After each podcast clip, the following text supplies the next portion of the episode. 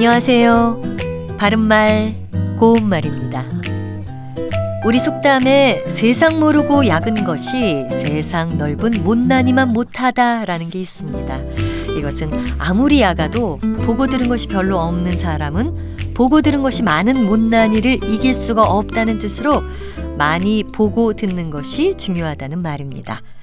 자, 그럼 이 속담에 나오는 세상 모르다를 글자로 쓸 때는 띄어쓰기를 어떻게 하는 것이 맞을까요? 세상을 모른다는 뜻으로 보고 세상과 모르다를 띄어서 쓰지 않을까 생각하는 분들도 있을 것 같은데요. 세상 모르다 한 단어기 때문에 다섯 음절을 모두 붙여서 씁니다.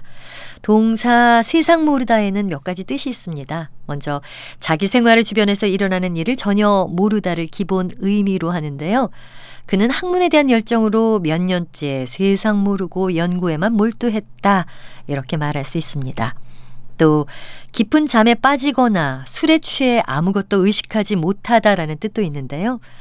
그 사람은 피곤하다고 하더니 세상 모르고 자고 있구나. 이렇게 표현할 수 있습니다.